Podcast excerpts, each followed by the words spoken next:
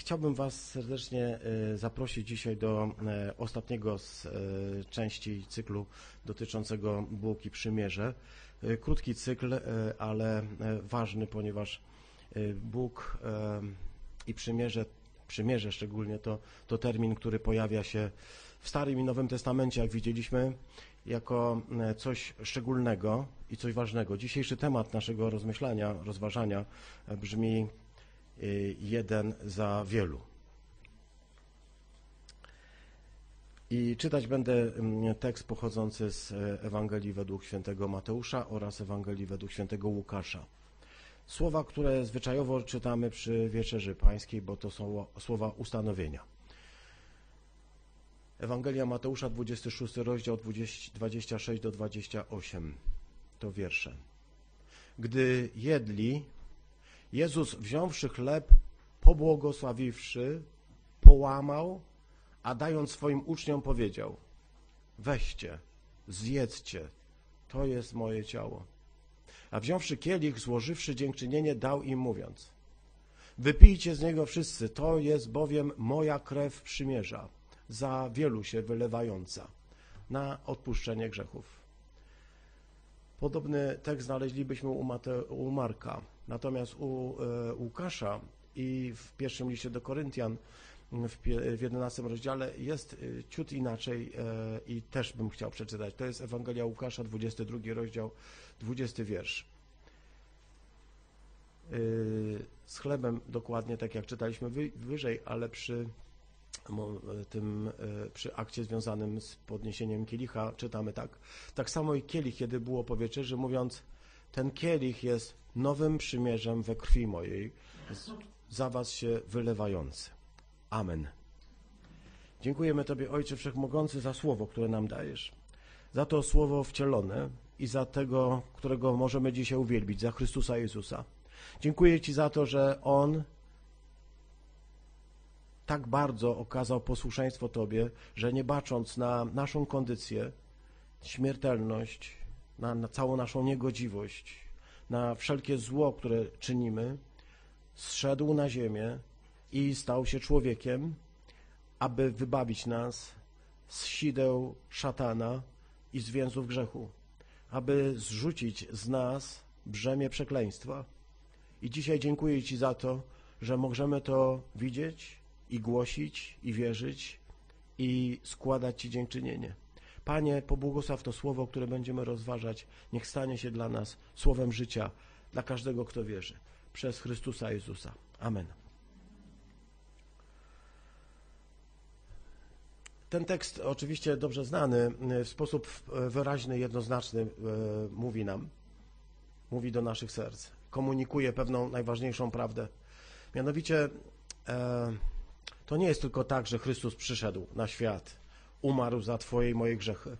Ale Chrystus przyszedł wypełnić y, przymierze, które Bóg zawarł z człowiekiem. Dlatego słowo przymierze nie należy tylko do Starego Testamentu, e, lecz jest częścią Nowego Testamentu. I żeby zrozumieć chrześcijaństwo, a także to, kim jest Jezus Chrystus i co zrobił dla nas, musimy zwrócić uwagę na to słowo, szczególnie dzisiaj w Nowym Testamencie. Zwróciliśmy uwagę na to, gdy pojawiło się po raz pierwszy i dotyczyło Noego. Zwróciliśmy uwagę na człowieka, który uratował świat. Powiedzieliśmy, że Noe uratował świat i y, zrobił to nie dlatego, że był y, jakimś supermenem, ale wyłącznie dlatego, że wierzył Bogu, zaufał Bogu, chodził z Bogiem. I jeśli e, jeden człowiek może uratować świat właśnie dlatego, że chodzi z Bogiem, to wiedz, że świat nie zginie, jeśli ty będziesz także takim człowiekiem. Mówiliśmy o tym, że Bóg zawarł z Noem przymierze, ale nie było to przymierze tylko z Noem, ale z całą ludzkością, a także nawet ze zwierzętami, e, z całym światem, który e, Bóg pobłogosławił. Potem zwróciliśmy uwagę na Abrahama, człowieka, który przeszedł przez najciemniejszą z nocy.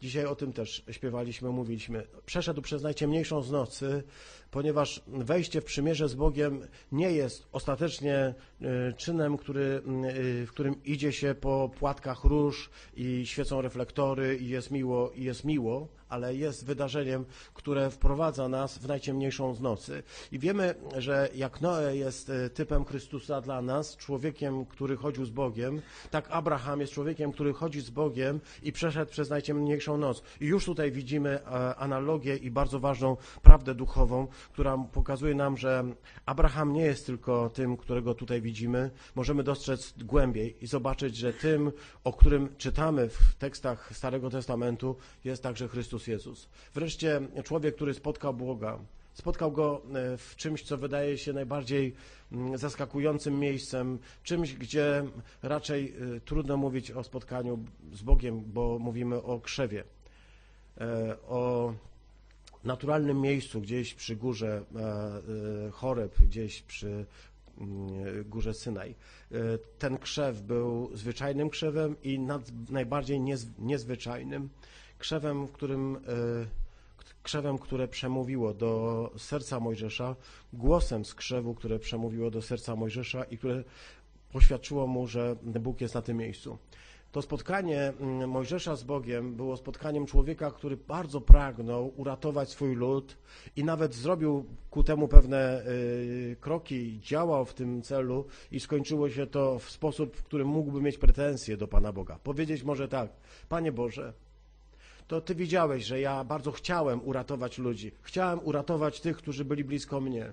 Widziałeś, że poniosłem nawet duże ryzyko i, i konkretną y, y, czynność, za którą mogę być skazany na śmierć, a jednak w ogóle się do tego nie przyznałeś. Nie pomogłeś mi, nie wyszedłeś naprzeciw, nie y, pociągnąłeś za, za, za mną tych tłumów. Mógł żyć z takim poczuciem niespełnienia, ponieważ jego pragnienie uratowania ludu nie zostało zrealizowane, aż skończył 80 lat. Czyli doszedł do takiego wieku, w którym człowiek może już powiedzieć sobie tak.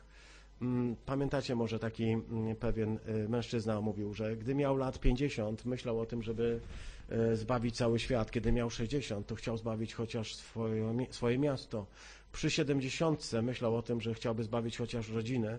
Dopiero kiedy miał 80 lat, pomyślał, mm, dobrze by było, jakby choć ja był zbawiony. To jest na, na zasadzie. Mojżesz doszedł do takiego momentu, kiedy mógł powiedzieć, Panie Boże, ja już nic nie mogę sam zrobić. Moje siły witalne się skończyły. To znaczy, jestem jeszcze na tyle silny, że mogę pracować, ale już nie na tyle, bym mógł wierzyć, że Ty ze mną możesz coś zrobić. Dla mnie zawsze ten motyw jest e, niesamowicie jakby podnoszący na, na, na, na duchu, bo i Abraham, ale i Noe, i y, y, Mojżesz y, to nie są ludzie, którzy są młodzi. To nie są ludzie, którzy są dwudziestolatkami. Ja wierzę w to, że dwudziestolatki mają bardzo ważną rzeczą do zrobienia dla Pana Boga. Wierzę w to, że mają do zrobienia i nastolatki, i ci, którzy nie mają nawet dziesięciu lat i mogą służyć Panu Bogu, ale wierzę także w to i możecie powiedzieć, czy się zgadzacie, czy nie, jakimś gromkim amen, jeśli skończę pytanie, że Bóg potrzebuje ludzi dojrzałych. Ludzi, którzy są doświadczeni, którzy już nie jedną rzecz przeszli, tak? Muszę powiedzieć, że nieraz jestem zaskoczony. E, powiem wam pewną historię. E, jestem po ślubie, jesteśmy po ślubie już jakieś 35 lat, prawda? 35 lat. E, wychowaliśmy trójkę dzieci.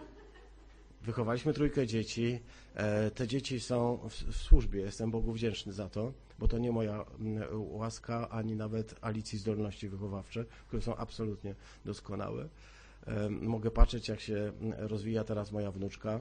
E, jesteśmy e, wspólnie usługujący tutaj w kościele, działamy i, i, i budujemy wspólnie razem z Wami to, co mamy tutaj do zbudowania.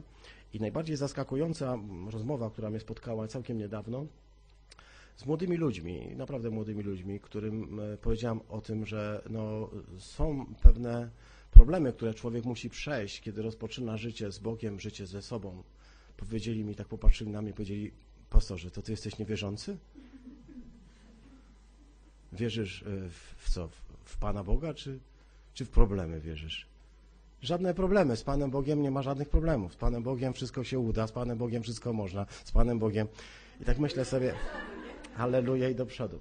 E, I tak myślę sobie, to jest wspaniała rzecz. E, cieszę się, że młodzi ludzie mają taki zapał i są tacy radykalnie inni od od nas, ale jak patrzę na Mojżesza, na Noego, na Abrahama, na Mojżesza, to widzę tam ludzi, którzy są absolutnie doświadczeni, długoletni, tak byśmy powiedzieli, to słowo, którego nie lubimy długoletni, tacy, którzy jednak nie zletnieli dla, dla e, Pana Boga, tacy, którzy będąc wiele lat chodząc z Bogiem, nie przestali Go kochać, miłować i być posłuszni.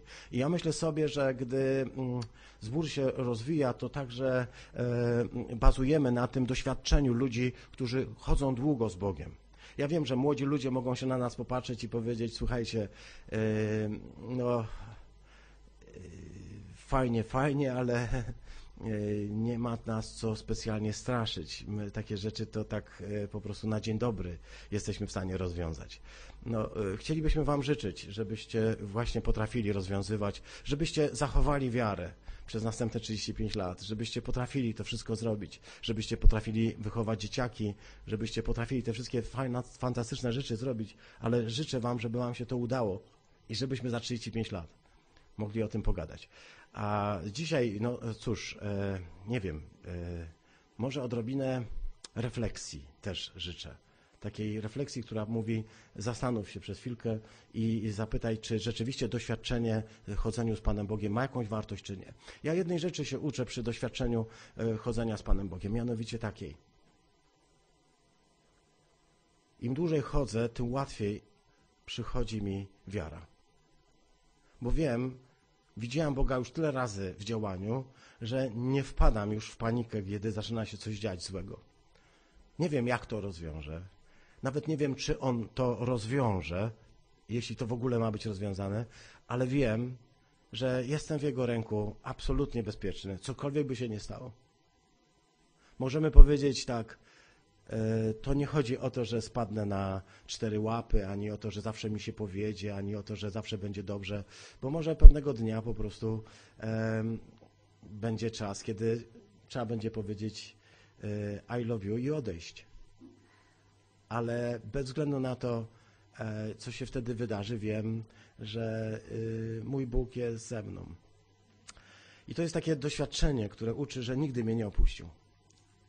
Że nigdy mnie nie pozostawił sobie samemu, że nie powiedział nic mnie nie obchodzisz, że przez te lata nauczyłem się tego jednego, że mogą mnie różne rzeczy zawieść. Najbardziej, najtragiczniejsza z rzeczy, jakie mogą mnie zawieść, to ja sam mogę czuć, że jestem największym zawodzicielem w całym tym procesie, a jednak nie dlatego e, wierzę w Chrystusa, że jestem doskonały, tylko dlatego, że On jest doskonały i że to On mnie ratuje. I to jest dla mnie super i to jest dla mnie absolutnie ekstra. Chciałbym, żebyśmy się popatrzyli także i na to, że e, w pewnym momencie człowiek może być naprawdę dojrzałym, wydającym się już spełnionym, ale dopiero wtedy Pan Bóg chce zacząć coś robić. Ile razy było tak, że gdy już wszystkie moje możliwości zawiodły, wszystkie moje sposoby na, na życie, na wychowanie, na różne rzeczy zawiodły, wtedy dopiero stanąłem jak przed ścianą płaczu, przed Panem Bogiem i powiedziałem, Panie, skończyły się moje możliwości. Wszystkie moje metody, wszystkie moje sposoby zawiodły. A teraz proszę Ciebie, Panie, jeśli coś możesz, jeśli możesz uratować, uratuj. Ilu z was się tak modliło? Starszych. Ilu z was? Jeśli coś już teraz możesz zrobić, teraz to już, ja powiem, nic więcej nie potrafię wymyśleć. Ilu z was doświadczyło wtedy pomocy? Ilu z was doświadczyło, że Bóg rzeczywiście może? Tego uczy doświadczenie. Jeśli pozwolicie, to jeszcze i na to zwrócę uwagę, ponieważ e, tydzień temu odkryłem ten slajd. Powiedziałem, że mamy tu różne stopnie przymierza. E, Stary, Stary Testament pokazuje nam, że Bóg zawarł przymierze z dniem i nocą, z całym kosmosem, a potem z całym e, światem ożywionym, z ludźmi i zwierzętami, jak czytamy, a potem z Abrahamem, ale także z wieloma narodami. On powiedział nie tylko z Izraelem, tak? Abraham i wszyscy jego potomkowie. Wiemy, że od Abrahama wywodzi się wiele narodów. Są to bardzo różne grupy y, narodów, często ze sobą bardzo rywalizujące. My możemy patrzeć na te narody jako na większe zagrożenie. I chcę o tym powiedzieć zdanie, ponieważ żyjemy w świecie, w którym się y, nas różnymi rzeczami straszy. Ja chcę powiedzieć, rzeczywiście islamizm w tej swojej fundamentalistycznej, fundamentalistycznym kształcie jest absolutnie zagrożeniem dla współczesnego świata, rozumianego jako świat bezpieczny. Nie jest bezpieczny przy takich postawach, ale chcę powiedzieć, że ci ludzie wywodzą się z tego samego kręgu kulturowego i też nazywają synami Abrahama. A więc dla nich też jest zbawienie. Wierzysz w to? Dla nich też jest zbawienie. Bóg obiecał z nimi także zawarł przymierze. I to przymierze z Abrahamem nie jest tylko przymierzem z Izraelem, ono jest jeszcze szersze. Tu kolejne to przymierze z e, domem Izraela, z Mojżeszem, a jeszcze następne to przymierze z Dawidem e, i jego domem i obietnicami, które Bóg złożył. I te wszystkie przymierza dzisiaj reasumujemy, ponieważ one mówią o pewnym małym maluśkim takim ździebełku, które się pojawiło, e, takie malutkie, że nikt na to nie zwracał uwagi, bo co może być dobrego z Nazaretu? Takie malutkie ździebełko, które wydawało się łatwo do zduszenia. Próbował to zrobić Herod Wielki, próbował zgładzić e, tego nowonarodzonego i próbowali inni. I okazało się, że żadnemu z nich się nie udało, a to on wypełnił wszystkie te przymierza w sobie i te nowe przymierze, które założył i które jest przedmiotem dzisiejszego rozmyślania. Przymierze, w którym wypełnił wszystko to, co dotyczy dynastii Dawida, to, co dotyczy Izraela i Judy, to, co dotyczy potomków Abrahama i to, co dotyczy wszystkich ludzi, a nawet zwierząt i wreszcie całego kosmosu. Y, możecie mnie zapytać, y, czy mnie nie poniosło troszkę, bo jaki jest związek między Chrystusem a zbawieniem zwierząt i, i całego kosmosu. E, nie wiem, czy wierzysz e, w zbawienie zwierząt i wszystkich, całego kosmosu. E, ja myślę sobie, kiedy patrzę na kilka tekstów, pozwólcie, że przywołam Dzieje Apostolskie, trzeci rozdział. Piotr zwiastuje Ewangelię i głosi takie słowo.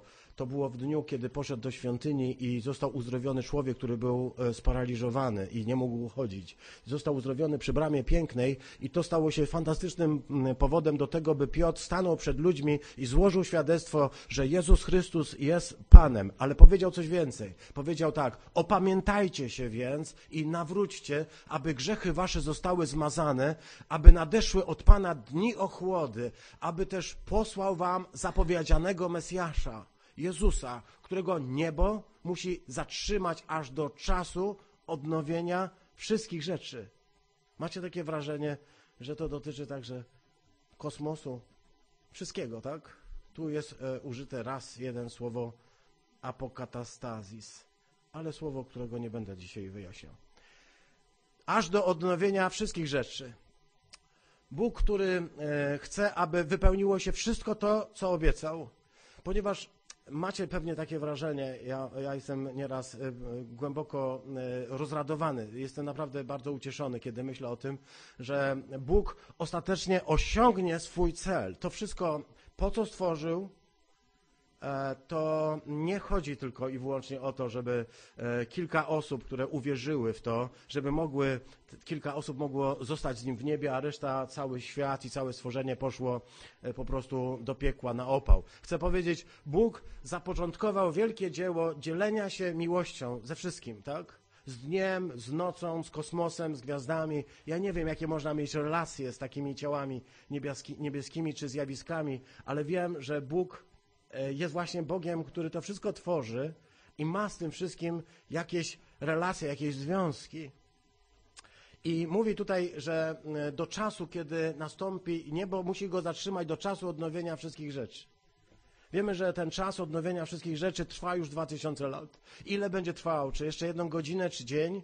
Czy jeszcze kilka miesięcy, czy lat, czy wieków, czy tysiącleci, nie wiem, ale wiem, że kiedy skończy się czas odnowienia wszystkich rzeczy, Chrystus, Jezus przyjdzie tak, jak go widzieliśmy odchodzącego, powiedzieli e, aniołowie do e, e, apostołów. Chcę powiedzieć, nie zawiodło żadne ze słów, które wypowiedział Chrystus.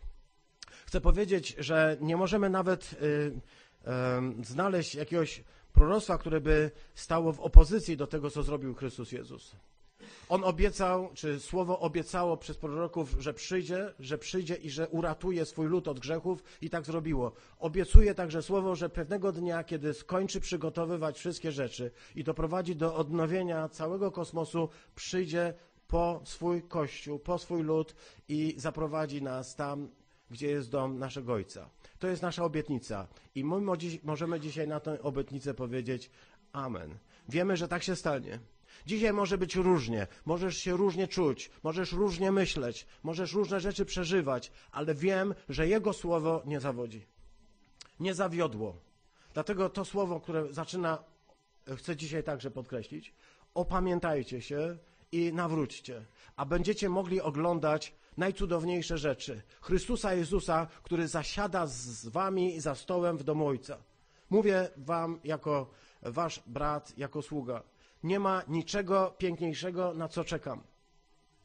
Aż kiedyś Chrystus Jezus sam weźmie nas za ręce, posadzi przy stole swojego Ojca. I to jest moja nadzieja i wiem, że choćby cały świat się trząsł i zawalił, to to się stanie, bo Chrystus tak obiecał. Amen, tak? Wiemy także, że przyszedł po to, by całe stworzenie zostało uratowane. W liście do Rzymian w 8 rozdziale czytamy tak, bo stworzenie z upragnieniem oczekuje objawienia się synów Bożych. Stworzenie bowiem zostało poddane marności, ale nie z własnej chęci, ale, ale ze względu na tego, który je poddał. W nadziei, że również i ono zostanie wyzwolone z niewoli zepsucia, by uczestniczyć w wolności i chwale dzieci Bożych. Wiemy przecież, że całe stworzenie aż dotąd jęczy i wzdycha w bólach rodzenia. Lecz nie tylko ono, ale także i my, którzy już mamy za, zalążek ducha, ale wciąż jeszcze to jest tylko zalążek. To jest tylko początek to, co przeżywasz, to, co, doświadczasz, również tę swoją, swoje zaufanie do Chrystusa i tę Jego moc w sobie, to jest zaledwie dopiero kropelka tego, co Bóg chce uczynić dla nas. I ciągle y, przeżywając cudowne rzeczy, doświadczamy także niepokojów, trudności, problemów. I one są częścią naszego chrześcijaństwa i naszego człowieczeństwa. Jeśli ktoś wam powie, siostry bracia, że to nie należy do chrześcijaństwa, to chcę powiedzieć, ciągle jeszcze jesteśmy i wzdychamy i jęczymy w bólach rodzenia nie tylko stworzenia, ale także i my, którzy już mamy zalążek ducha, ale wciąż jeszcze jest to zalążek. Coś, co gwarantuje, że się rozwinie, ale jeszcze nie jest w pełni. I to jest cudowne. Bo jeśli przeżywasz dzisiaj cudowne rzeczy i Bożą opiekę, i Bożą łaskę, i Bożą moc, i Jego obecność w Twoim życiu, to chcę powiedzieć, to jest wszystko dopiero zalążek. To jest wszystko początek to jest dopiero cień tego, co naprawdę Bóg dla dla ciebie przygotował. I to jest wspaniałe. I dlatego możemy powiedzieć tak, ale ten tekst mówi nam o tym, że nie tylko my, nie tylko ludzie, całe stworzenie, stworzenie, całe stworzenie, wszystkie stworzenia, które jęczą, które rodzą się w bólach rodzenia, które przeżywają jakieś swoje własne dramaty, chcę powiedzieć, psy i koty też. Całe stworzenie jęczy i wzdycha i oczekuje objawienia się i synów e, Bożych, objawienia się tych, którzy są e, uczestnikami wolności, ale nie tylko my, tak? I, i dlatego chcę powiedzieć, e, oczekujemy tego, aż, aż wypełni się to, co Chrystus obiecał. I wreszcie e, list do Koryntian, drugi list do Koryntian, który mówi, jeśli więc coś pozostaje w Chrystusie, jest nowym stworzeniem. Wszystko to, co było, minęło. Wszystko staje się nowe. Bóg czyni coś zupełnie nowego. Oczywiście to czynienie nowego nie jest takim stryknięciem palcem. Z jednej strony oczywiście, bo jest czymś, co się już wydarzyło w naszym życiu, ale jednocześnie czymś, co się dzieje, czymś, co należy do przeszłości, czymś, co należy do teraźniejszości i czymś, co należy do przyszłości. Ponieważ my mówimy, jesteśmy już ludźmi, którzy doświadczyli mm, pomocy Pana Boga, ratunku, zbawienia. Doświadczyliśmy. Był taki dzień, kiedyś stanął przy mnie i powiedziałem mu, tak, Panie, ufam Tobie, chcę iść za Tobą i doświadczyłem czegoś najpiękniejszego w życiu, odpuszczenia grzechów uwolnienia od y, takiego sumienia, które mnie oskarżało. Radości, której nigdy w życiu nie miałem. Doświadczyłem tego w przeszłości, ale mogę doświadczać tego ciągle. Ale wiem, że przyjdzie dzień, kiedy będę doświadczał tego w całym pełni, w całej pełni.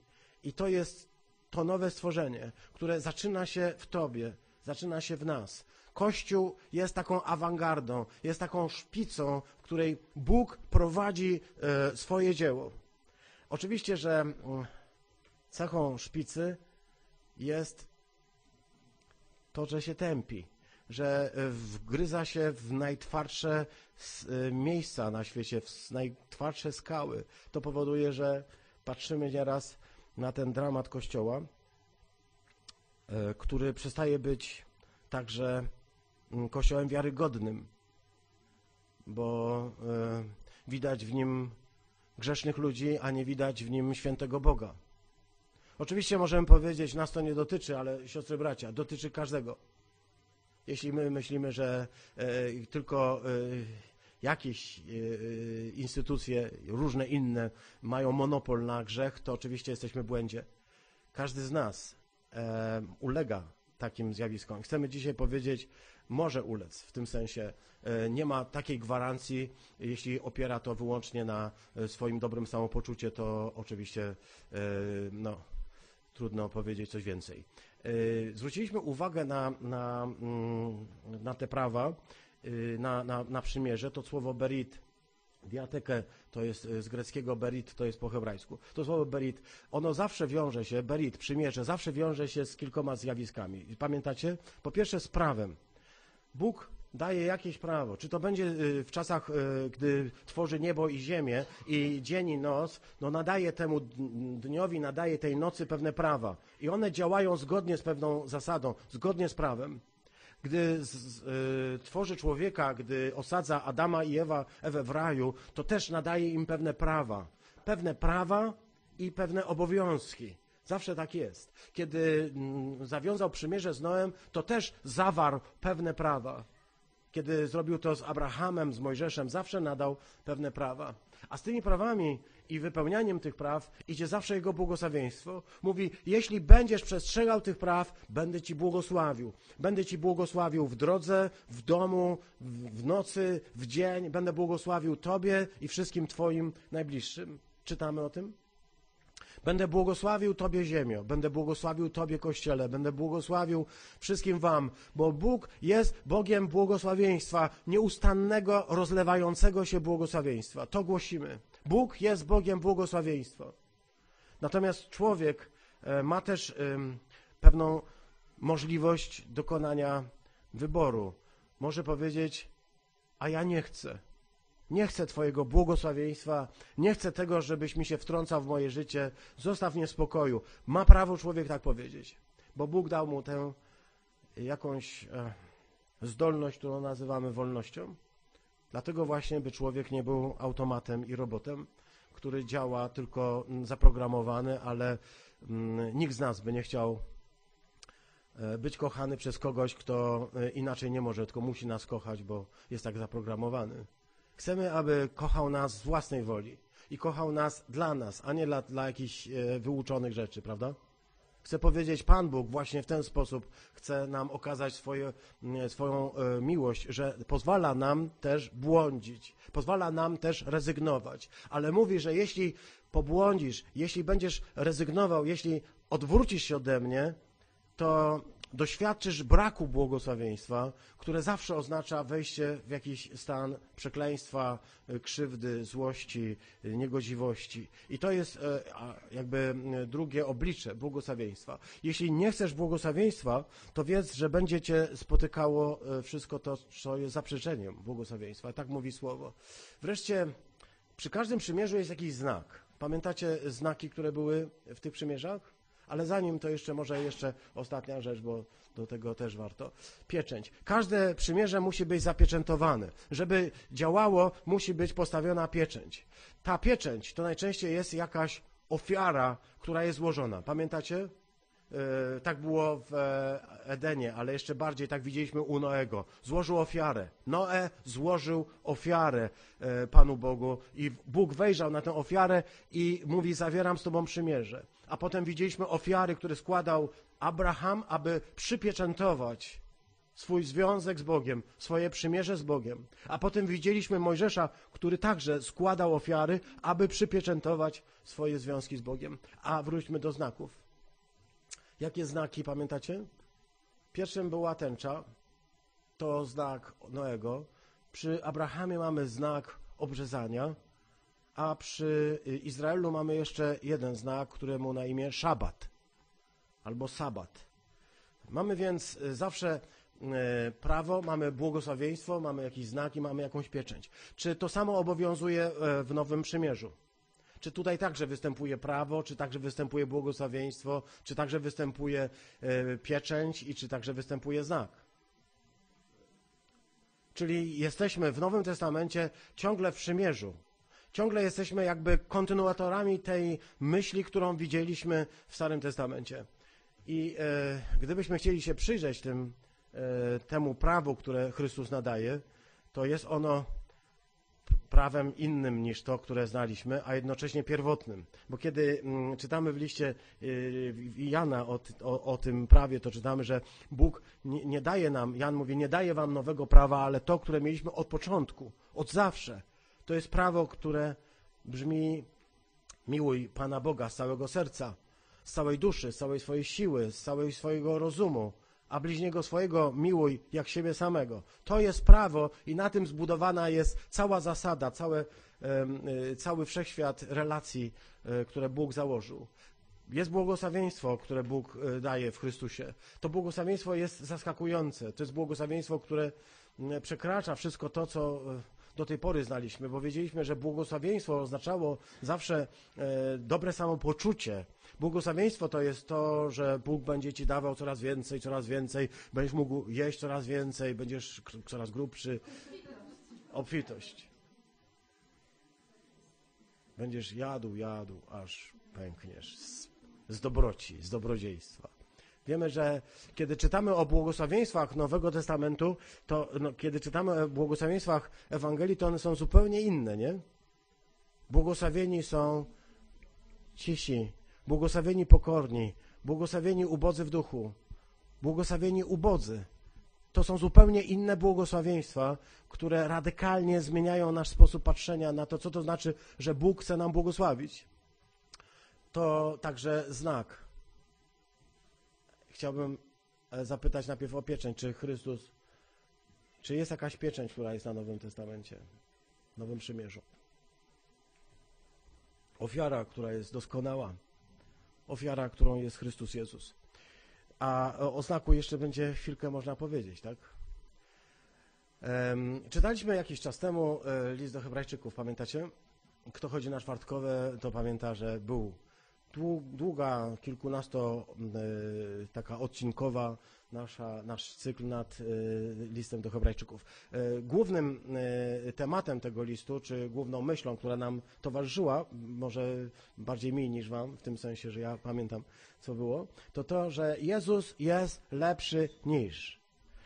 Jezus jest lepszy niż Mojżesz, Jezus jest lepszy niż Jozue, Jezus jest nawet lepszy od Abrahama, Jezus jest lepszy niż kapłaństwo lewickie, Jezus jest lepszy niż świątynia, Jezus jest lepszy niż wszystko to, co do tej pory doświadczyliśmy. To jest właśnie ten fenomen listu do Hebrajczyków, który nie mówi nam, że y, prawo, świątynia, kapłaństwo, Abraham, Mojżesz, Jozue byli źli. Nie, nie, oni mówią, że byli doskonali, wspaniali, cudowni ale Jezus jest lepszy.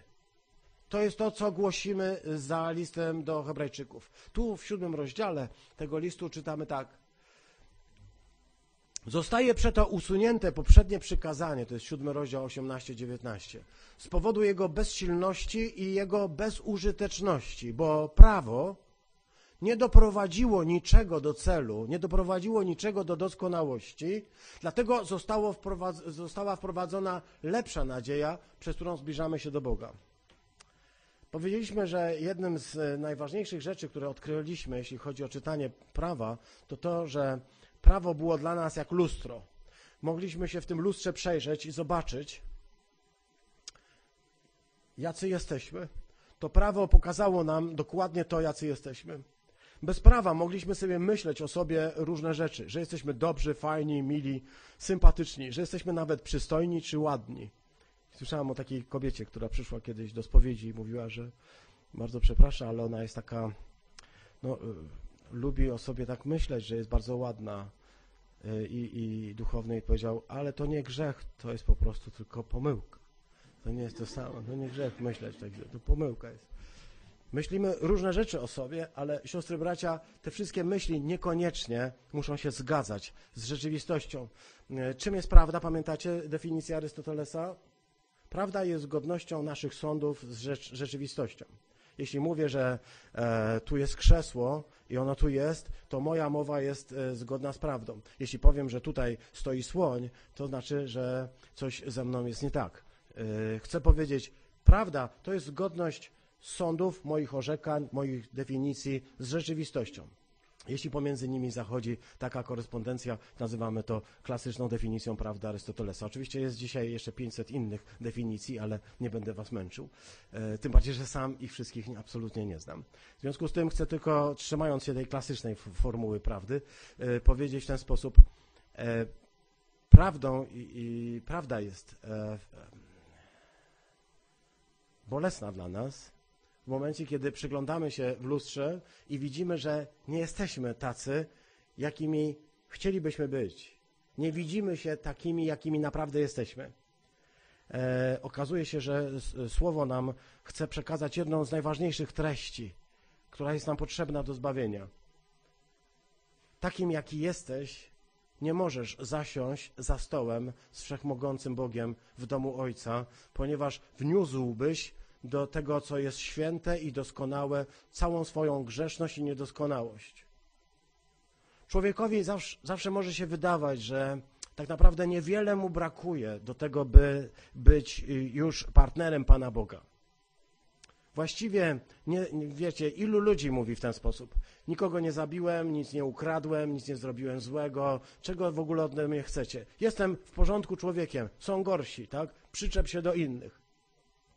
Tak mówi zawsze człowiek, który mm, nie, nie rozumie tego, e, kim jest, kim jest e, przed Panem Bogiem, który nie czyta słowa i nie widzi tego, w jaki sposób Bóg maluje mu przed oczami jego prawdziwy obraz. Takie mam wrażenie i nie wiem, czy wy też, siostry bracia, że, że im dłużej chodzę z Bogiem, tym więcej i tym łatwiej widzę swoje słabości i niedomagania. Im, Im dłużej chodzę, tym bardziej mnie denerwują takie rzeczy, które popełniam, które wiem, że już dawno powinny być wykluczone, a które są, są wciąż we mnie jak jakieś robactwo, które jeszcze nie wylazło do końca i ciągną w dół. Ciągle idąc za Bogiem widzę, jak wiele rzeczy musi zostać zmienionych. I mm, kiedyś słyszałem człowieka, który mówił właśnie wśród y, takich y, starych, porządnych y, cenobitów w jakimś dobrym, starym monasterze. Y, ktoś przyszedł i mówił, tak, wiecie, jak ci ludzie na zewnątrz grzeszą, a ojciec duchowny mówi, oni to nic w porównaniu z tym, co my tu robimy. Im bliżej się jest Boga, tym bardziej ma się uwrażliwione bowiem serce na pewne postawy, które powodują, że to, co kiedyś było dla mnie jak e, wielbłąd i co łykałem jak komara, dzisiaj e, każdy pyłek staje się dla mnie przeszkodą, problemem. On urasta do rangi wielbłąda, tak? To może być e, niebezpieczne w rozwoju duchowym, ale też mam nadzieję, że Pan Bóg daje nam tutaj jak, jakąś mądrość w tym wszystkim. Tora nie doprowadziła niczego do celu. Jest święta, doskonała. Co nam pokazała? Pokazała nam to, kim jesteśmy. Ale pokazując nas, nam, nie doprowadziła nas do zmiany. Pokazała, że nie jesteśmy doskonali, że nie jesteśmy idealni, że nie jesteśmy święci, że nie jesteśmy sprawiedliwi, że nie jesteśmy tacy, jakimi Bóg chce nas widzieć i że nie możemy zasiąść z Nim razem w Jego domu, bo byśmy Mu wnieśli całe błoto tego świata. Tora pokazała nam, że my nie jesteśmy warci tego, żeby stanąć przed Bogiem. Warci tego, ponieważ jesteśmy grzesznikami. To nam pokazała Tora. Co nam pokazał Jezus Chrystus?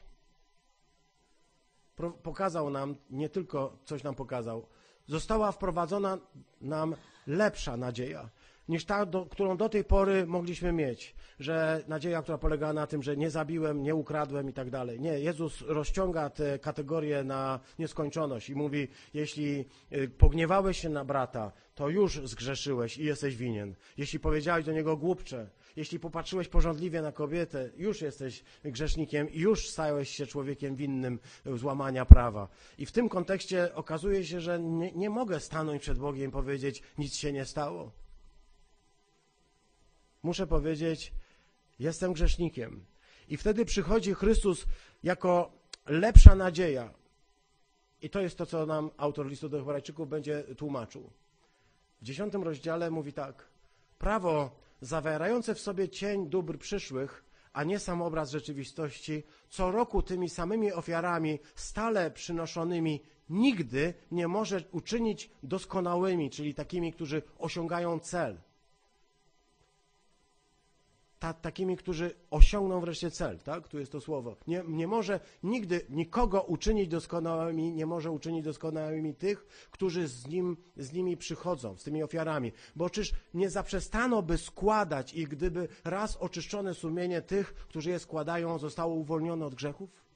A to właśnie te ofiary, co roku ponawiane, przypominają nam o grzechach. Niemożliwe jest bowiem, by krew byków i kozłów obmywała grzechy radykalne stwierdzenie, stojące, wydaje się, w opozycji do tego wszystkiego, co wcześniej było powiedziane w Starym Testamencie, że krew byków, kozłów, krew baranków, niewinnych zwierząt mm, pozwalają człowiekowi stanąć przed Bogiem i powiedzieć, Panie, cała wina na to zwierzę. Pamiętacie, jak wyglądał e, porządek święta Jom Kippur, święta Dnia Pojednania. W tym święcie arcykapłan dokonywał czegoś wyjątkowego, czego nie robił w żaden inny dzień w ciągu roku.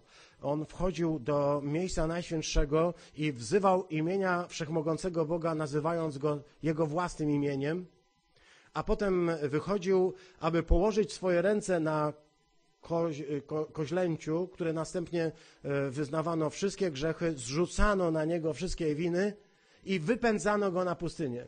Azazel. Pamiętacie to, bo nieraz pewnie czytaliście, ale także e, tu w czwartki e, było też o, o tym mowa. E, grzech zostaje złożony na kozła ofiarnego, który zostaje wypędzony i w ten sposób formalnie rzeczy jakby są uporządkowane. Ale czy to zmieniło choć ciut serce człowieka i naszą kondycję? Mówi tutaj autor listu do Hebrajczyków tak. Niemożliwe jest bowiem, aby żadne takie formalne złożenie czegoś zmieniło serce człowieka. Ono może spowodować, że na pewnych zasadach możemy z Bogiem mieć pokój. Zostały nam odpuszczone winy, ale tylko na chwilkę i znowu za rok trzeba powtarzać, ponieważ to wszystko ciągle, ciągle jest w nas jak oworobactwo. Niemożliwe jest bowiem, by krew byków i kozów obmywała grzechy. Natomiast tutaj przechodzimy do najpiękniejszej części tego listu, listu do Hebrajczyków, w którym widzimy tak, dziesiąty rozdział, czwarty wiersz i dalej. Dlatego Chrystus, przychodząc na świat, powiedział: Nie chciałeś ofiary ani daru, za to ciało mi przygotowałeś. Nie, znałeś, nie znalazłeś upodobania ani w całopaleniach, ani w ofiarach za grzech, dlatego powiedziałem: Oto przychodzę. W zwoju księgi o mnie zostało napisane: Uczynię Twoją wolę, o Boże. Jest to fragment pochodzący z Psalmu 40 od 7 do 9 wiersza. Chcę zwrócić Waszą uwagę, że e, Chrystus przychodząc na świat w sposób radykalny zmienił tę naturalną religijność, która była oparta o zasadę e, e, kozła ofiarnego, na którego składa się nasze grzechy, ale bez zdolności do przemienienia nas w innych ludzi. Aby to się stało, On przyjął postać człowieka. To, co widzimy tutaj e, w, e, od początku w, w, w opisie Ewangelii, to Chrystusa, który wchodzi w te um, doskonałe przymierze z Bogiem. I to przymierze zostaje realizowane nie na podstawie jakichś e, ofiar z różnych e, istnień, ale poprzez absolutne posłuszeństwo, tak? Ofiarą Chrystusa jest posłuszeństwo. Ono jest cenniejsze niż wszystkie ofiary Starego Testamentu, bo to posłuszeństwo Chrystusa może ostatecznie zmienić moje i Twoje życie, a nie zrobi tego ani krew kozłów, ani owiec, ani żadna inna ofiara, którą możemy ponieść.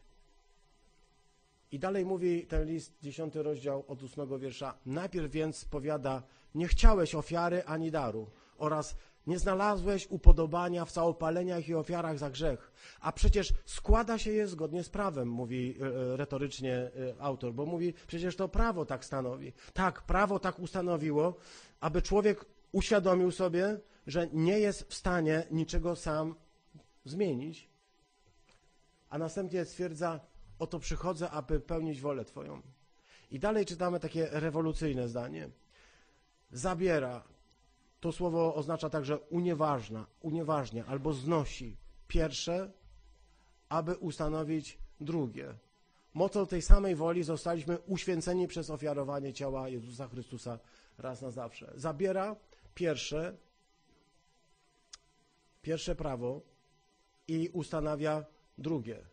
To, co my nazywamy nowym, nowym testamentem, nowym przymierzem, drugim przymierzem.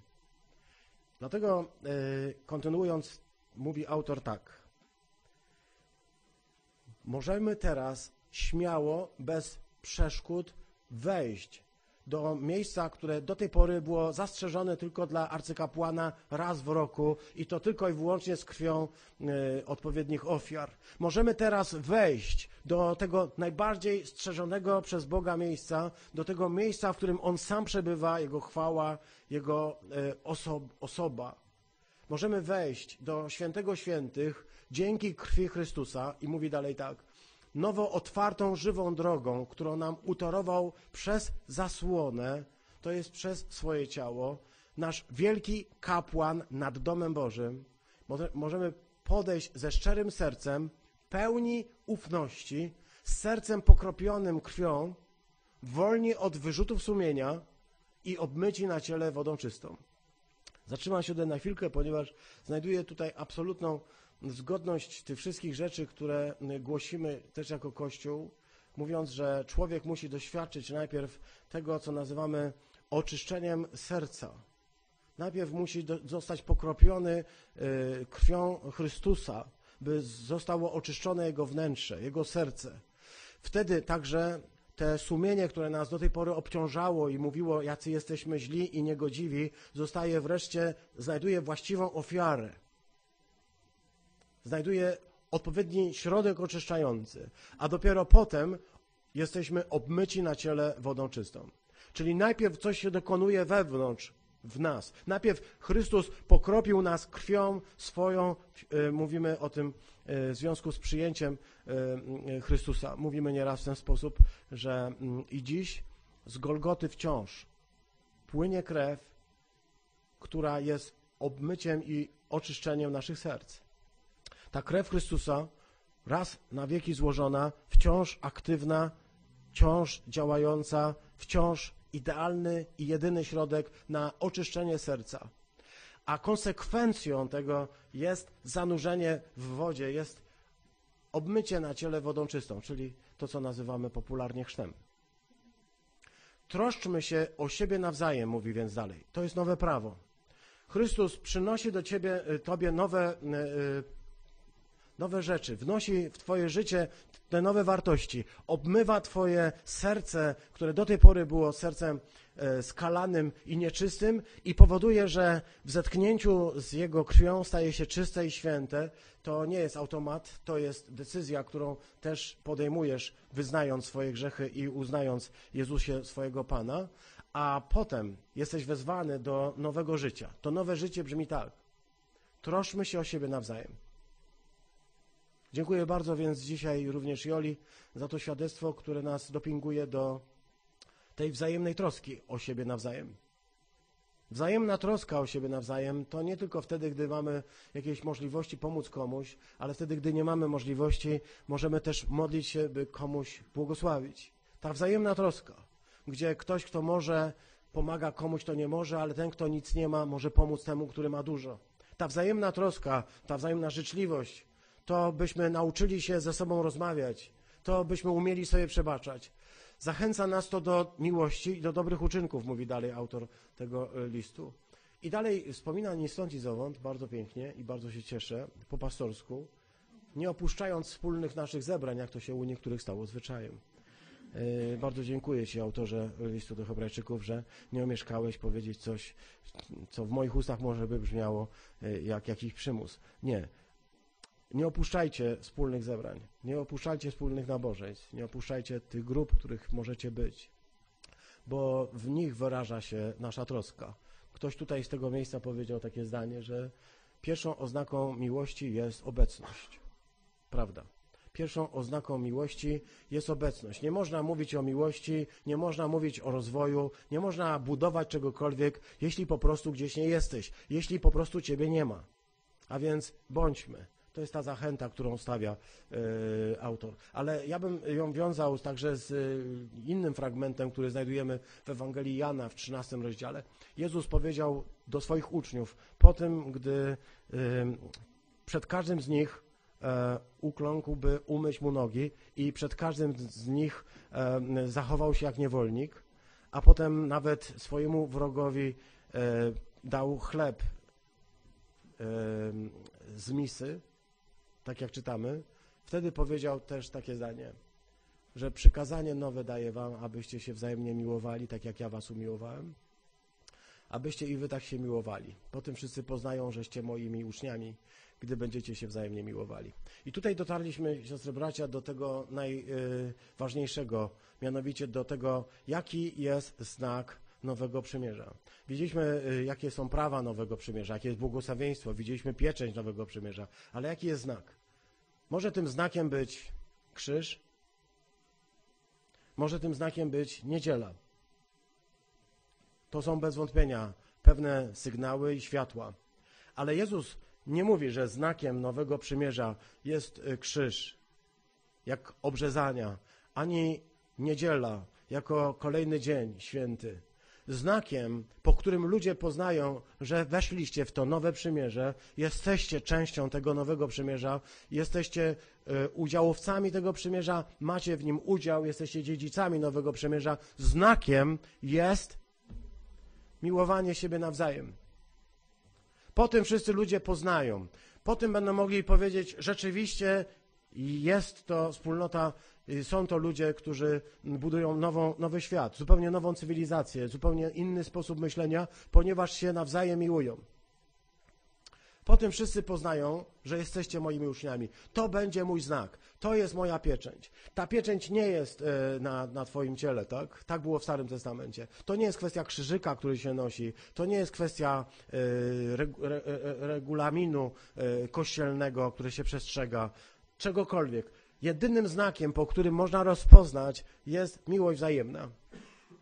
Znacznie trudniejszy niż tamte znaki. Łatwiej było dać się obrzezać, łatwiej było przestrzegać szabatu, choć to też nieskończenie trudne, niż po prostu zwyczajnie, zwyczajnie miłować. Ale Jezus nie dał innego znaku i powiedział po tym. Nie chcę, żeby po czymkolwiek innym, tak?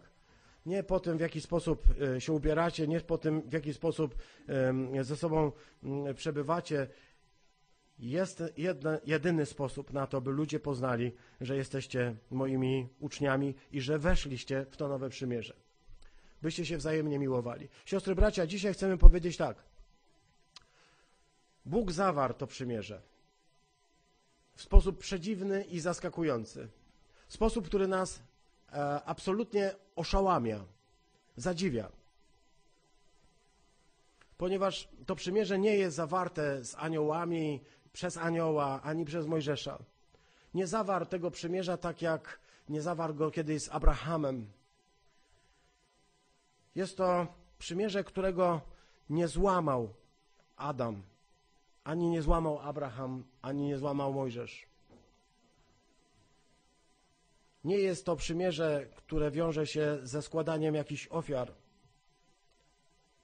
Bóg zapowiedział przez proroków nowe przymierze, które jest lepsze i doskonalsze i to przymierze wiąże się z ofiarowaniem e, samego życia, samego źródła życia, które Bóg daje w, swoje, w Twoje serce. I czytaliśmy o tym e, w najpiękniejszym z tekstów, Bożenko, z tekstu z Jeremiasza 31, 31, 34. Oto nadchodzą dni, mówi Pan, kiedy zawrę przymierze z domem Izraela i z domem ludzkim i będzie to, czytamy, nowe przymierze. To nie jest przymierze oparte na uczynkach moich i Twoich. W tym przymierzu nie chodzi o to, co zrobisz, żeby w nim wytrwać, albo czego nie zrobisz. To jest przymierze, które nie będzie Ciebie stawiało na równi z Panem Bogiem, nie będziesz partnerem i nie jest przymierzem obopólnie ustanowionym.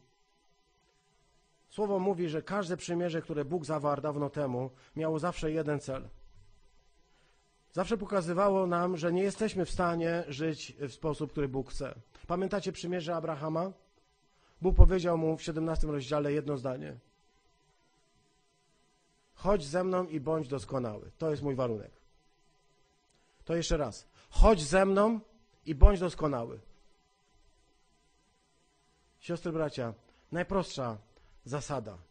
Czy jesteśmy w stanie ją jej sprostać? Bóg, Bóg e, zawarł przymierze dawno temu, nie jedno, i w każdym z nich, w każdym z nich widzimy jeden cel. Widzieliśmy, że nie jesteśmy w stanie z naszej naturalnej ludzkiej moralności dotrzymać przymierza. Dotarliśmy wreszcie do takiego momentu, w którym możemy powiedzieć tak, Panie Boże, nie jestem w stanie zrobić nic. Nie jestem w stanie Ci się podobać, nie jestem w stanie chodzić z Tobą, być doskonały, nie jestem w stanie przestrzegać wszystkich przykazań, które dałeś Mojżeszowi. Wiem to. Dzisiaj staję bezradny przed Tobą i mówię, nic nie mogę zrobić, nie mogę sobie przypisać żadnej zdolności, żadnej skłonności pozytywnej. Nie mogę powiedzieć o sobie, że jestem doskonały. Nie mogę powiedzieć o sobie, że zasłużyłem sobie na Twoją miłość. Mogę tylko stanąć bezradny, powiedzieć, Panie, oto jestem. Wiem, że Ty możesz zrobić wszystko. To przymierze, które widzimy, jest przymierzem, jakie zawiera ojciec z synem. To przymierze, które zawiera Bóg Ojciec z Bożym Synem, które przypieczętowuje Duch, Święty Boży Duch. Do tego przymierza jesteśmy zaproszeni. Jakie to przymierze? Zaskakujące. To przymierze mówi w ten sposób. Bóg jest stroną i Bóg drugą. Możesz być więc bezpieczny, bo możesz być pewien, że tego przymierza nic nie jest w stanie zerwać. Nic i nikt nie jest w stanie go zerwać. Czy nasza wierność, czy niewierność, rozumiesz? Możesz być człowiekiem, który oddał mu życie, a potem oddalił się daleko e, od Boga i żyje po swojemu, ale tego przymierza, które ojciec zawarł z synem i syn z ojcem, tego nie zerwiesz. Twój grzech tego nie zerwie. Ty możesz oczywiście znaleźć się poza tym przymierzem. Nie chcę głosić absolutnie, że nie musisz się martwić, nie. Ale chcę powiedzieć, że to przymierze będzie trwało. Ono będzie trwało na wieki i nie może być innego, nie może być lepszego, nie może być nowszego, nie może być już takiego, które będzie doskonalsze, bo to jest przymierze, jakie ojciec zawarł z synem. W to przymierze Bóg zaprasza ciebie i mnie i chcę się zapytać, czy czujesz się wyróżniony? Czy czujesz się ekstra z tego powodu, że spośród tak wielu milionów ludzi Bóg wejrzał na ciebie i powiedział: Jesteś moim synem, jesteś moją umiłowaną córką, włączam cię do swojego przymierza, przymierza, którego nic nie może zerwać, ponieważ jest to przymierze zawarte między Bogiem a Bogiem, między Ojcem a Synem. Syn reprezentuje wszystko to, czego my nie byliśmy w stanie reprezentować. Całe człowieczeństwo. Syn reprezentuje wszystką moją niemoc i słabość, ale także te wszystkie moje myśli i tęsknoty i marzenia o doskonałości. Syn to w sposób doskonały zrealizował. I syn zaprasza ciebie i mówi tak: przyjdź. Nie musisz mieć rąk pełnych ofiar. Nie musisz mieć nieskończonej ilości dobrych uczynków. Nie musisz mieć wspaniałych osiągnięć na żadnym polu. Chcę tylko, abyś przyszedł i zaufał Chrystusowi. Zaufał, że to właśnie z miłości do Ciebie oddał On swoje życie i ofiarował siebie samego. Siostry, bracia, wiem, że Wy to wszystko wiecie. To jest absolutnie podstawa Ewangelii. Poznałeś to w dniu, kiedy usłyszałeś Ewangelię i dotarła do ciebie. Ale chcę powiedzieć, jest jakąś rozkoszą o tym mówić. Jest czymś niesamowitym wspominać o, o tym, że Bóg zaprosił ciebie, mnie, mnie, nie wiem, z tobą nie wiem jak. Bóg zaprosił mnie do tego, bym mógł wejść te najgłębsze relacje między ojcem i synem. Jestem trochę jak perła. E, Wybaczcie, siostry. Taka e, z ziarenkiem ostrego piasku, która wyhodowana jest w tej muszli, e, w której jest relacja między ojcem i synem. Ja jestem tą odrobiną paprocha, który może stać się perłą. Moja niemoc, moja słabość, mój grzech nie poczytał mi tego wszystkiego za powód, by mnie odrzucić. Odnalazł w tym coś takiego, co nazwał najcenniejszą rzeczą, dla której warto było oddać własnego syna. Nigdy nie będę tego rozumiał. Nigdy nie będę mógł pojąć i nigdy nie będę mógł się wywdzięczyć za to, co zrobił. Ale chcę powiedzieć, że Ewangelia jest właśnie taka i tak prosta. Uwierz, że Jezus jest barankiem, który został wydany za Twoje grzechy, ale nie takim jak tamte baranki, które nic nie mogły zmienić. Jest żywym i jego krew jest żyjąca. I nie dociera tylko do poziomu skóry, ale przenika tkanki i serce i dociera, jak mówi Iza Jeremiasz, w głębiny mojego jestestwa, w te miejsca, które stanowią o tym, kim jestem. Umieszczę swoje prawo w głębinie ich jestestwa, mówi Jeremiasz, w głębinie ich jestestwa i wypiszę ich na ich sercach. Chcę się zapytać, czy to prawo już się zrealizowało. Nieraz się nam wydaje, że, że tak, ale nieraz. Ciągle mam wrażenie, że ono jeszcze jest nie w pełni zrealizowane. Choćby dlatego, że to nie jest e, dom Judy i dom Izraela, ale również dlatego, że ciągle jeszcze musimy się wzajemnie pouczać. Musimy jeszcze wzajemnie się pouczać. Ale wiem, że to prawo, kiedy się zacznie rozwijać, będzie jak drzewo. I na razie mamy jego ziarenko. Na razie jest tylko e, odrobina. Ale wiem, że ono rośnie każdego dnia, jak śpisz i jak chodzisz, ono rośnie i rośnie i pewnego dnia będziemy znali Pana tak, jak sami zostaliśmy przez Niego poznani. Że przyjdzie taki czas. To ciągle jest proces, to ciągle jest czas, to ciągle jest podróż. Chciałbym Ci powiedzieć, nie rezygnuj z tego nawet wtedy, kiedy przychodzi trudny czas. Podporządkuj się temu. Warto dlatego zrezygnować z różnych rzeczy. Warto zrzucić y, wiele rzeczy, żeby tylko zachować to, by to przymierze ciągle było rozwijające i dawało nam e, tę radość i to zbawienie, z którymi zostało podarowane. Jeśli masz taką chęć, to się pomodlę z Tobą teraz. Pomodlę się o to, by to przymierze, które Chrystus Jezus zawarł z Ojcem, to przymierze, które Ojciec zawarł z własnym Synem, żebyś mógł w nim uczestniczyć, żebyś został w nie włączony. Żeby tak się stało, potrzebna jest Twoja wola, wolna i Twoja deklaracja, bez przymusu, w której chcesz powiedzieć tak. Chcę być włączony w to przymierze. Jeśli tak, zapraszam, pomódlmy się.